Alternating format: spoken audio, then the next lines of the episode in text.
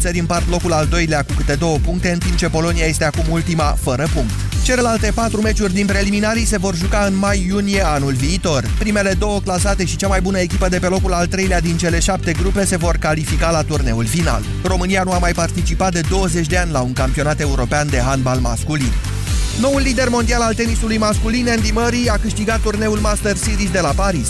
Britanicul s-a impus în finală cu 6-3, 6-7, 6-4 în fața americanului John Isner. Murray l-a detronat pe Novak Djokovic după un an excelent în care a câștigat 8 turnee, printre care și titlul olimpic din 11 finale jucate. Djokovic a fost eliminat în sferturi la Paris și este devansat cu 400 de puncte de Andy Murray. 13 și aproape 16 minute, acum începe România în direct. Bună ziua, Moise Guran. Bună ziua, Iorgu, bună ziua, doamnelor și domnilor. Vă întreb astăzi la România în direct ce vă enervează cel mai mult în trafic, ducând discuția în mod evident către teribilul accident de sâmbătă asta de pe autostrada A2. Într-un minut începem. Europa FM. Pe aceeași frecvență cu tine. Europa FM. Sunt Andreea Esca și sunt la radio, la Europa FM.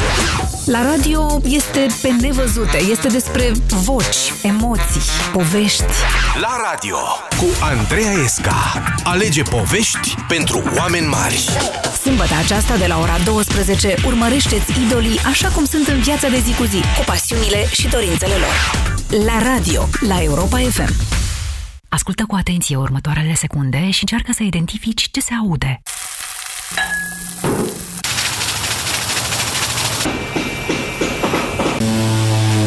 Felicitări tuturor pasionaților de casă și grădină! Această reclamă a fost pentru voi! Acum îți poți transforma ușor casa în acasă cu cardurile de credit Mastercard emise de Unicredit Consumer Financing. Poți cumpăra orice de oriunde, în 12 rate, fără dobândă. De exemplu, dacă vrei o centrală nouă care te-ar costa 3.000 de lei, cu oferta Unicredit Card achiți doar 250 de lei pe lună. Vino în orice sucursală Unicredit Bank sau sună-ne la steluță 2020.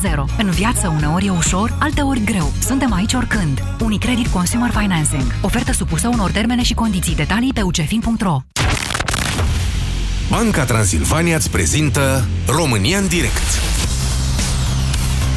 cu Moise Guran la Europa FM.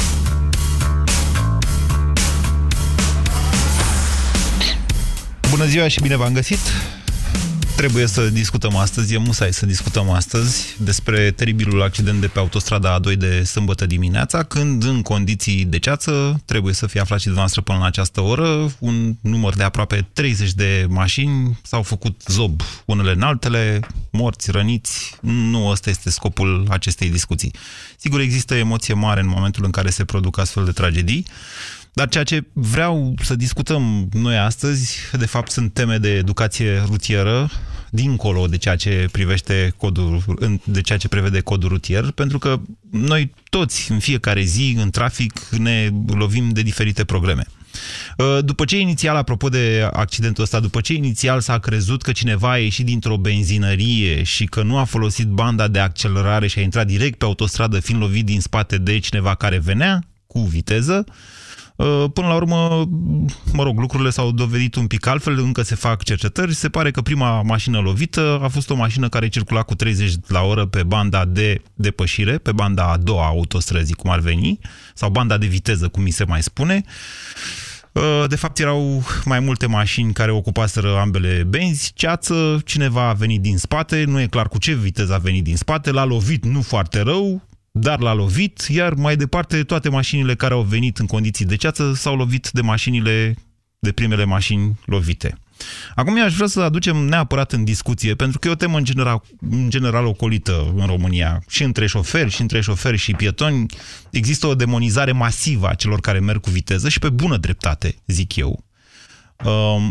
Dar nimeni nu vorbește despre cei care merg cu viteză mai mică decât cea legală. Poliția, în general, nu se preocupă. Eu n-am auzit foarte des de oameni care au fost amendați pentru că mergeau cu o viteză mai mică. Asta, deși codul rutier prevede ca și contravenție situația în care cineva, fără motiv, în mod nejustificat, circulă cu mai mult de 10 km pe oră, mai puțin decât viteza legală în locul respectiv. Deci dacă mergi, de exemplu, în localitate cu mai puțin de 40 la oră, că e 50 regula, da?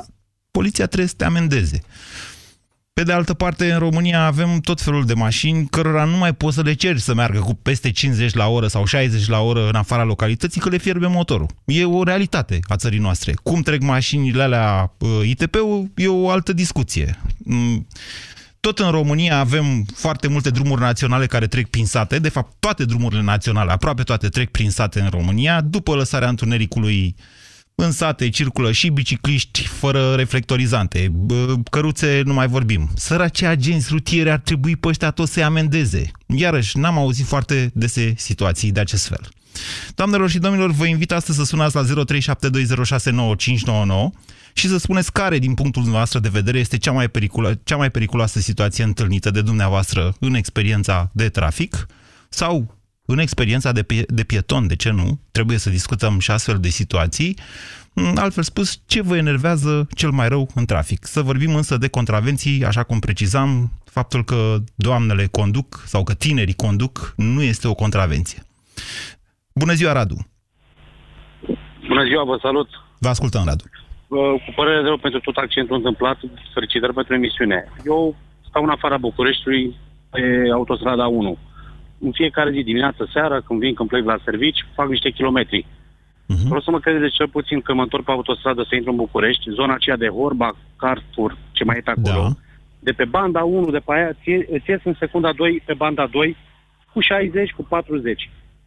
Foarte tragic ce s-a întâmplat. Din ce știu eu, pe toată zona aia există benzi de accelerare. Deci pe tot anul, câte accidente s-au întâmplat pe acolo, dacă constatați noastră, notați undeva tot anul, cât cu victime, cu de toate. Toți se duc și trec pe lângă ei și le mai dau un clasun. Oameni cu copii în mașină, oameni de 40 de ani, de 30, de 50. Îmi dă din mână, mă înjură. Dar nu e normal să ești fix în banda 2, cum a mers și ăla pe ceață pe banda 2. Nu există. Banda 2 trebuie să o lași liberă, nu contează. Că mergi cu legal cu 130. Nu, banda 2 ai depășit și... Se numește bandă de depășire sau de avansare, în sensul ăsta. Dacă nu, deci dacă mergi doar pe banda 3, chiar mergi cu 130 la oră, este contravenție. Ai bandă doar de depășire, nu de stat pe ea, indiferent viteza legală cu care circul. Dar dacă, cum se întâmplă destul de des, și pe A2 și pe A1, din ce știu eu, s-ar putea și pe A3, nu știu bine această autostradă A3, cum le știu pe astea două, dacă pe banda întâi sunt mai multe valuri în asfalt decât pe banda a doua. Astea sunt adevărat și din cauza valurilor, într-adevăr, mulți se duc pe banda a doi. De acord? Iată. De acord noastră. Și când intru în București pe autostradă, dacă autobuzul e oprit în stația ăla, dar mers pe banda 1, în secunda a 2 dă semnal și s-a băgat pe banda 2. Deci n-așteaptă de niciun fel. 3 secunde, dacă le face, pentru ele sunt o avere. Ieșirea direct pe banda de avansare, spune Radu, mulțumesc. 0372069599, sunt pline liniile și vă rog să scurtăm pe cât posibil mesajele ca să vorbească cât mai multă lume astăzi. Bună ziua, Ciobi! Bună ziua, domnul Moise! Vă ascultăm. Scuzați emoțiile, este prinsul prima oară când intru în direct cu noastră. Să știți că eu conduc de peste 21 de ani, conduc în toată țara asta, și ziua și noaptea. Pentru mine cel mai periculos, mai ales noaptea, sunt animalele lăsate nesupravegheate. Câini, în special.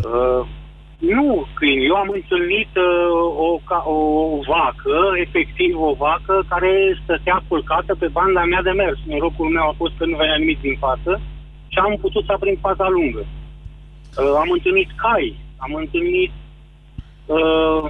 Sunt multe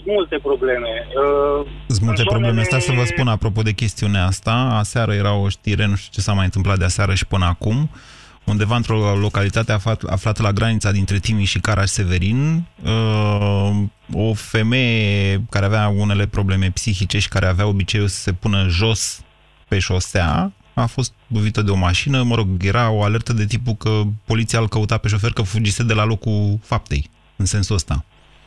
Dar da, în România găsești foarte multe lucruri pe șosea. Ce-i de făcut? Păi, nu știu, eu n-am văzut niciodată, de exemplu, zonele de lângă sate, mai ales acum când sunt campaniile acestea, să vadă, să se oprească un echipaj, să vadă ce se întâmplă. De exemplu, ies utilajele de pe câmp, pe șosea, cu roțile pline de noroi. Asta e cea mai mică problemă. Așa cum spuneați dumneavoastră mai devreme, da, întâlnești și cai care vin din pășune direct pe drumul național. Eu știu astfel de situație lângă orașul, așa se numește el, Răcari, din județul Dâmbovița. Se întâmplă frecvent. Nu știu dacă cineva îi amendează pe proprietarii cailor respectivi, dar din ce am auzit și dacă îi amendează s-ar putea să nu plătească amenziile. Codruț, bună ziua! Bună ziua, Moise! Vă ascultăm! Ați ajuns la punctul nevralgic. Nu știu dacă cineva îi amendează.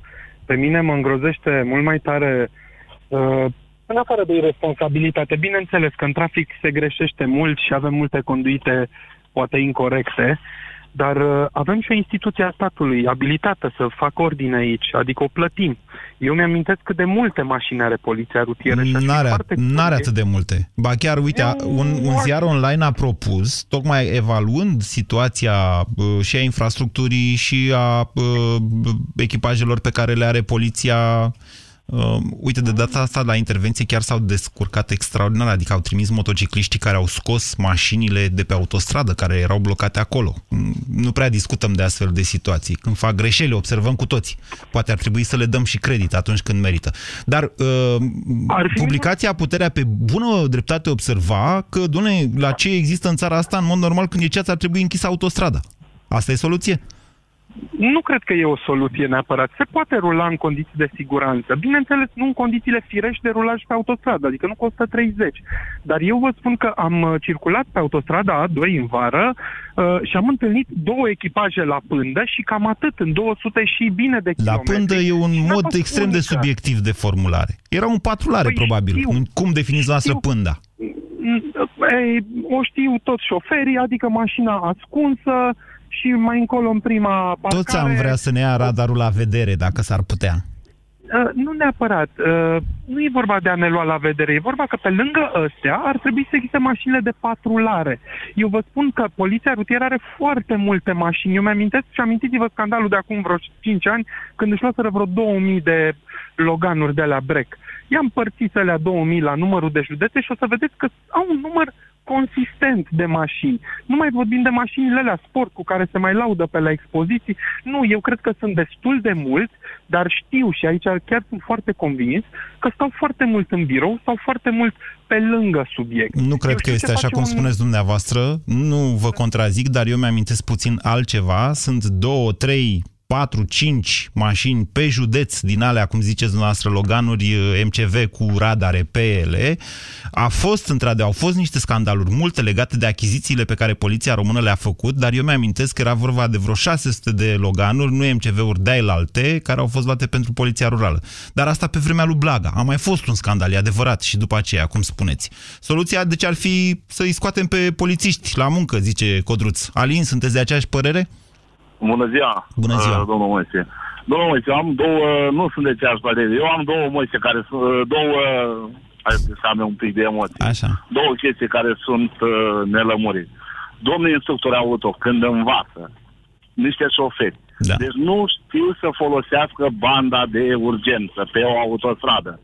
Întâmplător eram în zona de intrare în București, pe la Carrefour, Horbach, partea aia unde s-a spus mai înainte.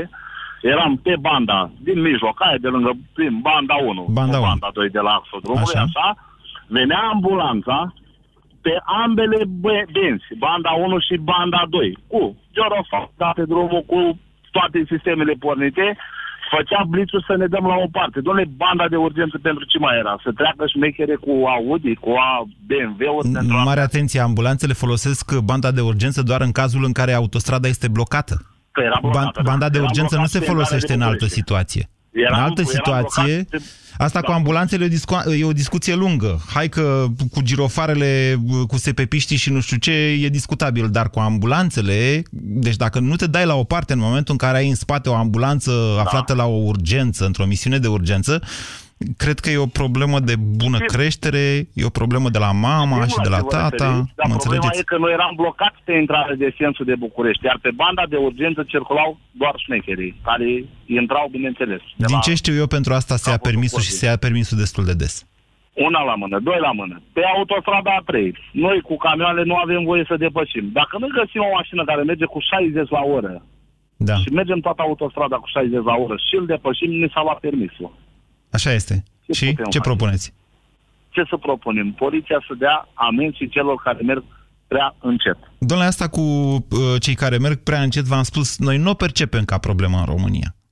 Pentru că în România avem multe probleme cu vitezomania, acest lucru este adevărat, dar a devenit o obsesie națională astfel încât nu mai vedem și cealaltă parte a problemei. Că diferența între 130 și 50 e o diferență foarte mare. Timpul de frânare e destul de lung. Florin, bună ziua! Bună ziua! Vă ascultăm! Sunt Florin, sunt din Brașov, lucrez în IT, servicii, ajung la 6.000 de kilometri pe săptămână. Dacă tot s-a deschis problema cu circulatul pe autostradă, una dintre marile probleme ale noastre este faptul că nu putem să conștientizăm cât parcurge mașina într-o secundă la viteza de 140. Și mai mult decât atât, sunt foarte mulți compatrioți ai noștri care au fost plecați prin afară și care au stat acolo 10 ani și probabil că au observat că lumea păstrează distanța, 40 de metri. Cam atâta face mașina într-o secundă în momentul în care mergi cu 140 la oră. Ori să mergi pe ceață, la, în bara celui din față, așa cum am văzut de N ori... Da, pentru că, ascultați-mă puțin, normal. Nu, stați așa, asta cu bara celui din față depinde de la caz la caz, dar des, și vă spun asta în calitate de șofer, îți convine să mergi în spatele unei mașini pe timp de ceață, pentru că îi vezi luminile și te ghidezi după ele, nu cu 140, cum ziceți dumneavoastră. Absolut de acord. Dar știm cu toții că atunci când este ceață, da, când e vizibilitate foarte mică, ori tragi pe dreapta dacă e sub 10 metri, să zicem, vizibilitatea, ori mergi după unul care ăla e mai curajos și toată lumea se aliniază după el. Hai să nu fim ipocriți. Deci toți facem asta. E ușor să faci asta. Însă, pe de altă parte, am tot avut diverse divergențe cu colegii mei referitor la alcătuirea benzilor pe autostradă. Ei consideră autostrada un drum cu două sensuri. E total greșit. Este banda de drive și banda de takeover. Adică banda a doua ar trebui să o folosim în momentul în care depășim. Ori sunt N situații în care am întâlnit persoane care merg cu 80-90 și au luat frumos banda a doua în primire și acolo stau. Da, să sunteți o persoană care merge cu 130, să înțeleg, pe autostradă, da? Da. Pe autostrăzile din România și nu numai din România, și prin vest să știți că este la fel, sunt foarte multe tiruri. În momentul în care ele merg, sunt limitate la 90, mașinile de transport, sper să știe toată lumea acest lucru. Deci, în mod obligatoriu, ele merg pe banda întâi, nici n-au voie să depășească turismele, cum zicea cineva mai devreme.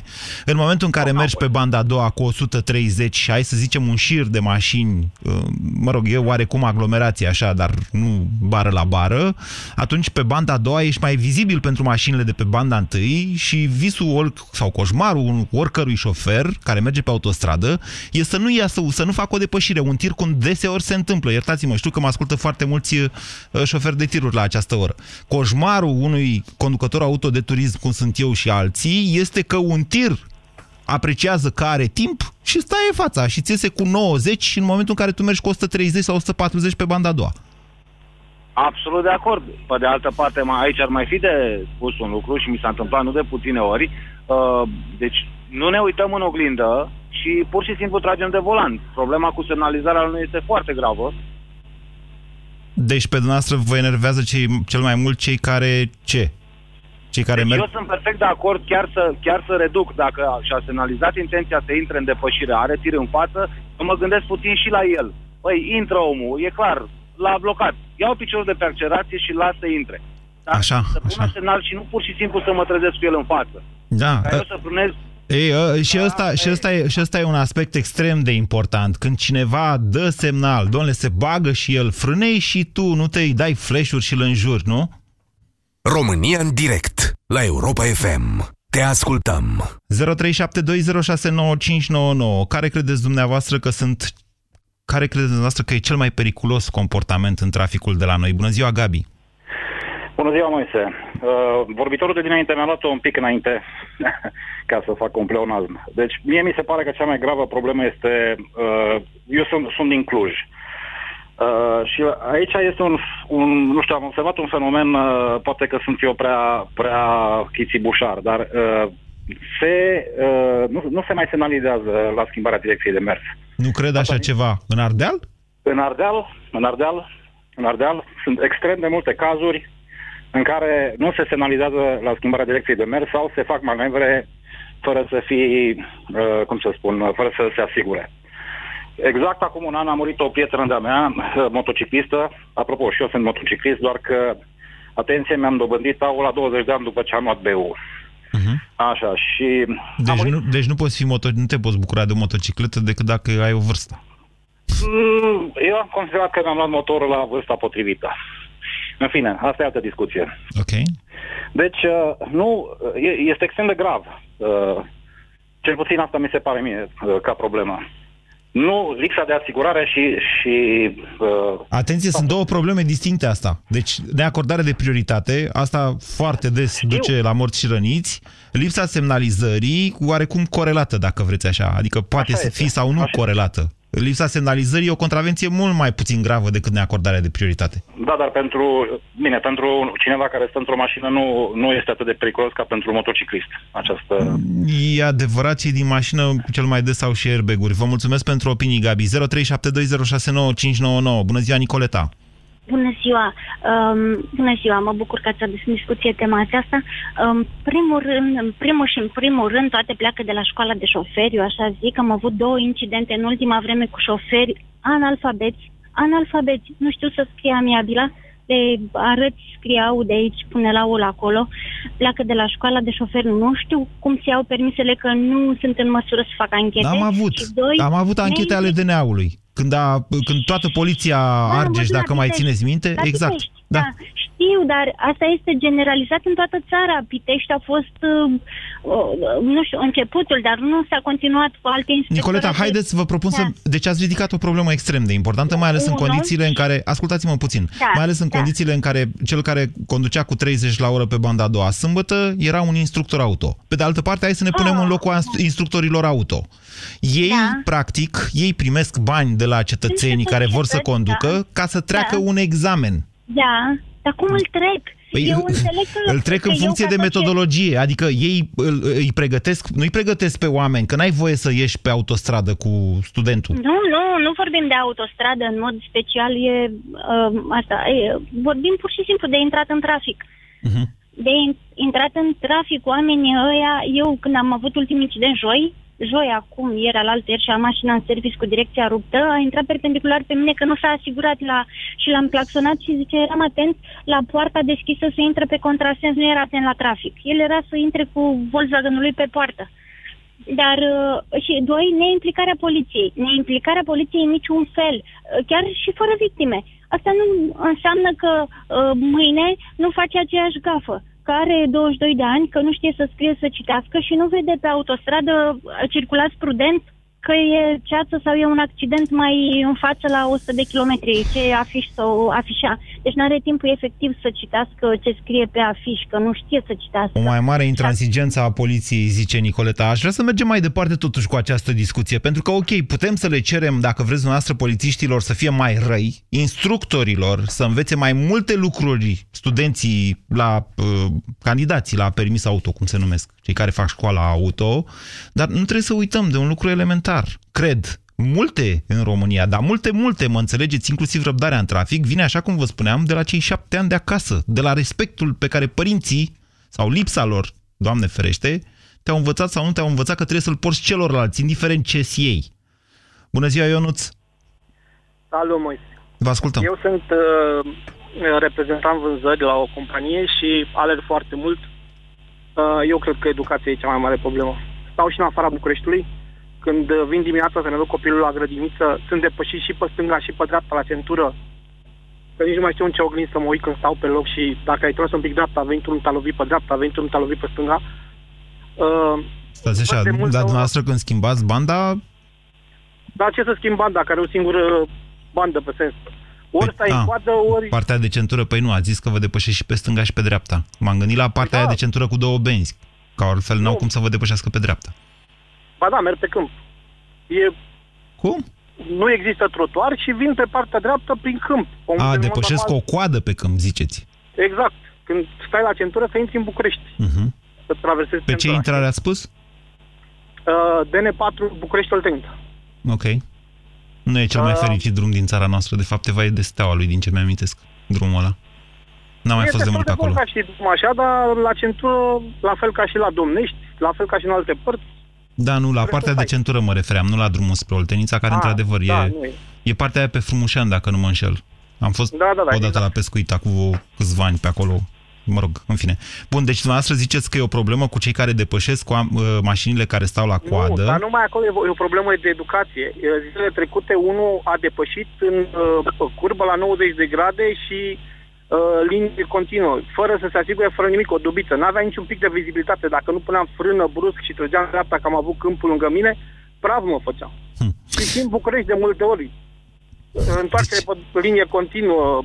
Deci, nu există asta ce cereți dumneavoastră sunt finețuri. Domnule, azi dimineață când vorbeau la noi la radio Zaf și Petreanu despre partea asta cu educația rutieră, eu eram pe drum, îi ascultam în mașină. Deci mi-am făcut cruce cu două mâini când am văzut, nu știu dacă contează marca de mașină, dar nu era o mașină chiar ieftină, care a luat-o pe contrasens. Că așa e în zona mea acolo, e o stradă cu, mă rog, un parc în mijloc și să circulă în partea asta. Deci n-ai voie să faci decât dreapta, în stânga e pe contrasens, cum ar veni. L-a luat-o fără niciun fel de greață.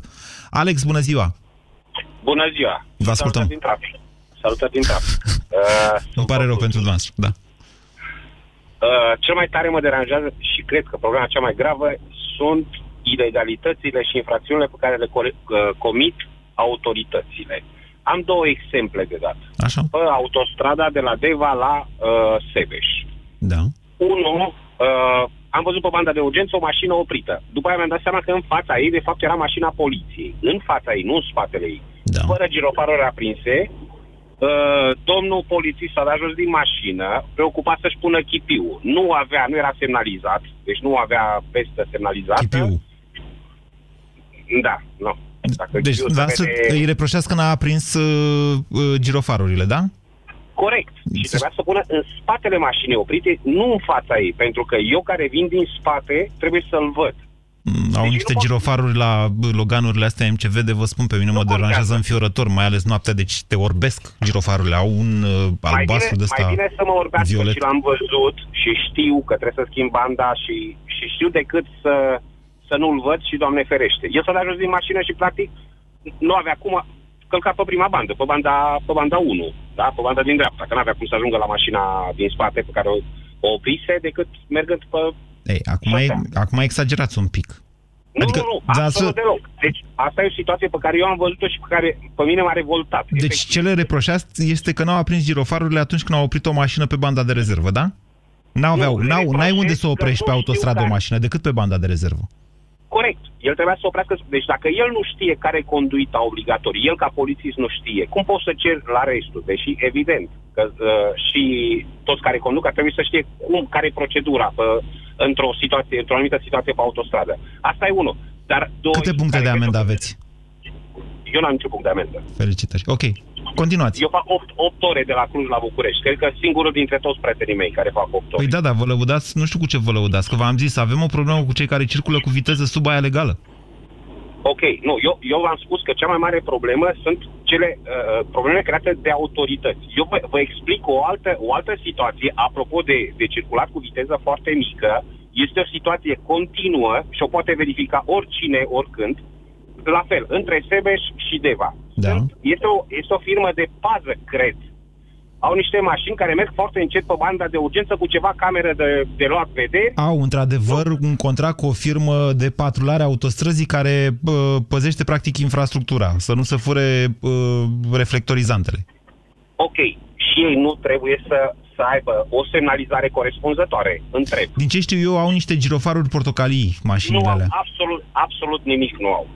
absolut nimic. Okay. Și corect ar fi. Și asta, deci a fost ieri, este astăzi, va fi mâine și peste 2 săptămâni.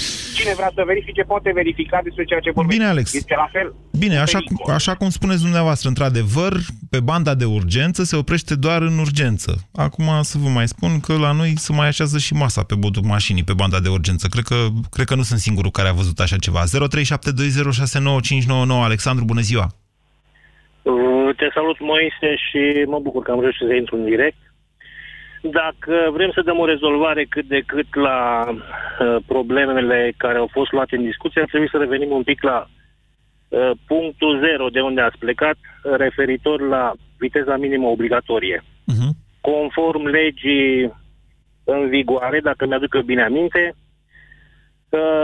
viteza minimă obligatorie este...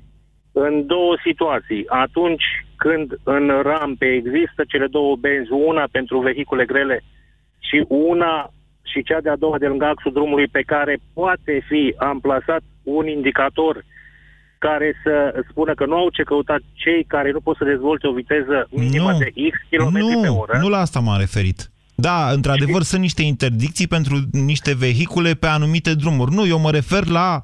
Deci codul rutier, și am verificat înainte de această emisiune, codul rutier prevede că dacă nu ai un motiv, nu ai voie să mergi cu mai puțin viteza legală de 10 km. Adică dacă limita e de 50, dacă mergi cu 39, e contravenție. Chestia asta, din câte știu eu, se aplică doar pe categoriile de drum, acolo unde este impusă o viteză minimă obligatorie. Nu. Spre exemplu, din punctul meu de vedere, ceea ce s-a întâmplat pe autostradă, conform legii românești în vigoare, este clar faptul că pe timp de ceață ești obligat să reduci viteza până la minim 50 de km pe oră. Pe timp de ceață, pe toate drumurile din România, ești obligat să nu depășești, ești obligat să mergi cu între 30 și 50. Altfel spus, dacă omul a mergea cu 30 pe banda a doua, n-are nimeni ce să-i facă. Asta e paradoxul situației. Deci dacă mergi pe banda a doua, pe autostradă, cu 30 pe timp de ceață, n-are nimeni ce să-ți facă. Eu, din câte mi-aduc aminte, e vorba de 50 viteză minimă obligatorie. Cea de 30 se aplică pe anumite categorii de drum în curbele deosebit de periculoase, acolo unde este vorba despre diferitele tipuri de condiții de unde vreți să ajungeți, Alexandru? Dar așa ne putem contrazice la infinit. Eu m-am uitat în codul rutier înainte de emisiune. Nu vreau să mă contrazic, am vrut doar să, printre altele, să vă spun ce mă deranjează pe mine în trafic. Nu sunt animalele neapărat care sunt cazuri izolate, nu sunt anumiți șoferi care la un moment dat, neasigurându-se, intră în față și ești obligat să eviți anumite lucruri, și asta ține de conduită preventivă și putem discuta la infinit despre chestia asta. Ce este deranjant este următorul lucru, că, spre exemplu, venind de la Brașov către Comarnic, având o singură bandă de circulație pe sens, pe mine autoritatea, cel care circul cu autoturism, mă obligă să merg cu 70 de km pe oră. Adică chipurile îmi facilitează, îmi dă un drept de a circula cu 70, dar în același timp pe cel care este cu o mașină mai mare de 3,5 tone, îl obligă să meargă cu 50 de km pe oră. Da. Ce spunea un antevorbitor de-al meu, faptul că există pândaci în anumite zone vis-a-vis de faptul că tu, stând în spatele unui tir care, fiind încărcată la, nu circulă nici măcar cu 50, că circulă poate cu 30, pe așa zisele drumuri cât de cât mai drepte, unde, din păcate, și probabil că intenționat au pus intențional linie continuă. Deci nu există justificare. Eu sunt de acord cu dumneavoastră. Pot să vă indic și localități în care linia continuă... Nu mi-l închide pe Alexandru. Linia continuă este pusă, zic eu, ca să facă unii șpăgi. Așa cred eu, ca șofer. Da, nu zic unde, nu zic cine. Dar eu nu cred că există un motiv suficient în orice situație de a călca linia continuă. Cu excepția bicicliștilor, atunci când depășești o căruță, nu există un motiv. Mă înțelegeți? Că nu există o justificare, mai ales pe curbele alea de care ziceți dumneavoastră de la Comarnic. E sinucidere curată și pentru tine și pentru ai care vin din față. Linia continuă e sfântă, zic eu. Este sfântă acolo unde, într-adevăr, este pusă în urma unor incidente petrecute pe o perioadă anumită de timp. Bine, Alexandru, vă mulțumesc pentru telefon. Flavia, bună ziua! Flavia? Alo, bună ziua! Vă mulțumesc că n-ați închis, vă ascultăm. Nu, n-am închis. Nu o să vă țin mult. Ideea este că pe mine mă enervează cel mai mult în trafic cei care nu știu să-și aprindă farurile. Oh, am avut, da. Pe timp de ceață mai ales. Nu neapărat pe timp de ceață, dar am prins undeva în afara localității pe timp de ploaie și ceață, din păcate. Uh-huh. Mașini care intră în depășire și măcar nu-și aprind farurile. Eu știu că legea obligă șoferii să-și aprindă farurile în afara localității, iar pe timp de ploaie, ceață și altele și în localitate. Da. Eu am impresia că mulți se contorizează undeva. Sau pozițiile. Da, nu, e o problemă exact cu pozițiile, că pozițiile nu se văd, mai ales la anumite tipuri de mașini. Nu.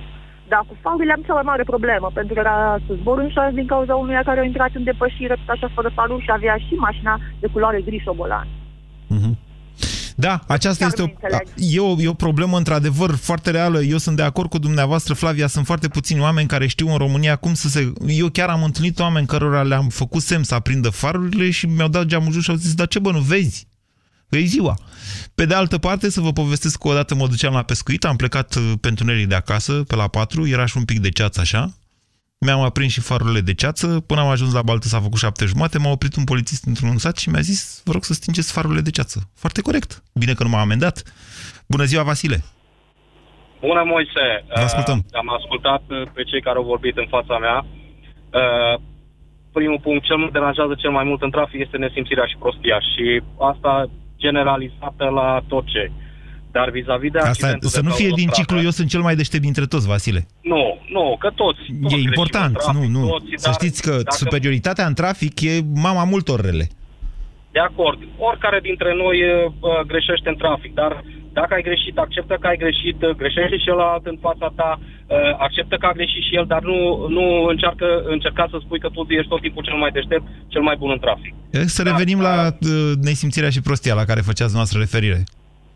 Exact. Asta de la modul cum ne comportăm în trafic. Nu putem să dăm prioritate la unul care iese de pe o stradă laterală, asta în oraș. Vedem că este blocat undeva, dar noi intrăm în depășire. Deci stați, luați-le pe rând. Deci asta cu strada care n-are prioritate, căruia cineva îi dă prioritate, la un moment dat să știți că m-a tentat să fac o dezbatere. Eu sunt perfect de acord cu dumneavoastră. Prioritatea este relativă atunci, adică nu e vorba de prioritate, e vorba de prietenie.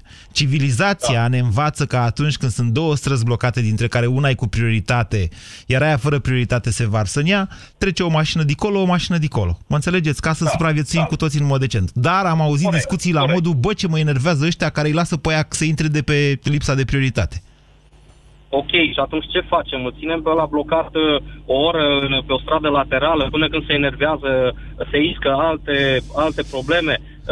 Cred că merită o discuție separată asta. Deci să-i dai prioritate unuia care nu are, pentru că oricum n-ai unde să te duci și oricum și la el e strada plină și oricum și el se duce la serviciu și tu te duci la serviciu sau ai de luat copiii de la grădiniță și așa mai departe. Cred că ar merita să facem despre asta o discuție separată. O discuție. Revenim la problema de accidentul de pe autostradă. Da. Cred că mai important ar fi, dacă și pe autostrăzile din România, așa puține cum sunt, să fie taxă. Dar în momentul în care s-a pus taxă, să fie camere de luat de vederi, cineva care verifică tot timpul, la orice oră, tot ce se întâmplă pe autostradă, astfel încât dacă la o poziție kilometrică undeva vede un accident, vede că este ceață, vede că este fum, sunt animale care sunt, în așa fel încât să poată să trimită un echipaj care să fie în zonă, care să avertizeze. Foarte discutabil, dar nu văd care este legătura cu taxa, Vasile, dar vreau să vă povestesc un incident tot de pe A2. Veneam de la mare, cu viteza legală, nu știu dacă sărisem de 130, 140, hai maximum. Și chiar veneam nu de la mare, din excursie, veneam de la o filmare, de la Constanța, și la un moment dat pe A2, aproape de o ieșire de asta, nu mai știu dacă pe la Lehliu, pe mijlocul drumului, o anvelopă mare de camion explodată. Am evitat-o în ultimul moment, având viteză, n-am putut să frânez suficient de repede, că nu vezi foarte bine, ea e la nivelul solului, mașini, nu știu ce. Peste 100 de metri am găsit și tirul căruia explodase anvelopa, am sunat instantaneu la 112, mi-a răspuns poliția autostrăzii. Da, domnule, zice... Doamne, uite, sunt cu numărul de telefon ăsta, la kilometru ăsta se află o anvelopă mare pe autostradă. E o chestiune de timp până... Doamne, zice, dar matale, nu poți să te dai jos, o dai la o parte de acolo? Păi zic, iertați-mă, dar până am frânat eu, oricum trecusem vreo 2-300 de metri, plus că său că mi-e frică să mă bag în mijlocul autostrăzii să iau roata aia mare de acolo, că e mare și s-ar putea să mă calce o mașină. Bine zice, bine, lăsați pe noi. Robert, bună ziua! Salut! Vă ascultăm! Ce povestești tu acum este tipic românesc. Da, deci sentimentul meu a fost, bă, dar nu și-ar mișca fundul de acolo, de pe scaunele respective. Dar pe de altă parte, încă o dată, vă spun, la cum am văzut eu la televizor, că nu știu altfel decât cum am văzut la televizor, că s-au mișcat acum, la acest accident, nu cred că li se poate reproșa ceva. Da, nu, că la asta suntem buni, de organizat, de dus, de făcut, de să ne ducem, nu, să luăm 50.000 de mașini. Nu, problema este nu Robert, ascultați-mă, nu, e o chestiune care, zic eu, trebuie marcată, mai ales că s-a făcut un an de la colectiv. Și nu e adevărat. Iată, a fost din nou cod roșu, codul roșu exersat, niște tragedii, că n-ai cum altfel, până la urmă se învață niște proceduri, sunt niște oameni care știu ce trebuie să facă, deja e altceva. E o problemă altfel, problema e ca să poți să previi să nu mai ajungi în situația asta. Bun. Pentru că discuția pe care ai deschis-o tu astăzi, ai deschis cutia Pandorei, adică e durere. La ce să circulă în România, mai ales în București, groaznic. Adică ce mă enervează pe mine, dacă ți le înșir, mi-ar trebui nu o emisiune, 100 de emisiuni ca să discutăm. Ziceți una cea mai importantă. Având în vedere că sunt profesionist și merg mult și mai ales în București, una dintre cele mai des întâlnite situații, și n-am nimica cu ei, am prieteni printre ei, taximetriști. Deci sunt ceva de groază. Ce le reproșați? Totul. De la faptul că... Eu le reproșez un singur lucru și nu tuturor, doar unora, că opresc oriunde ca să lase deci pasagerul. Nu interesează. Chiar dacă au liber lângă bordură și pot parca, se opresc în mijlocul străzii. Nu interesează. Deci el dacă a primit un telefon sau dacă trebuie să ducă să ia pe cineva dintr-o stradă în care e o singură bandă... Și ce propuneți, Robert? Amenzi. Totul ține de amenzi. Deci de la și în București. Doamne, n-avem atâția.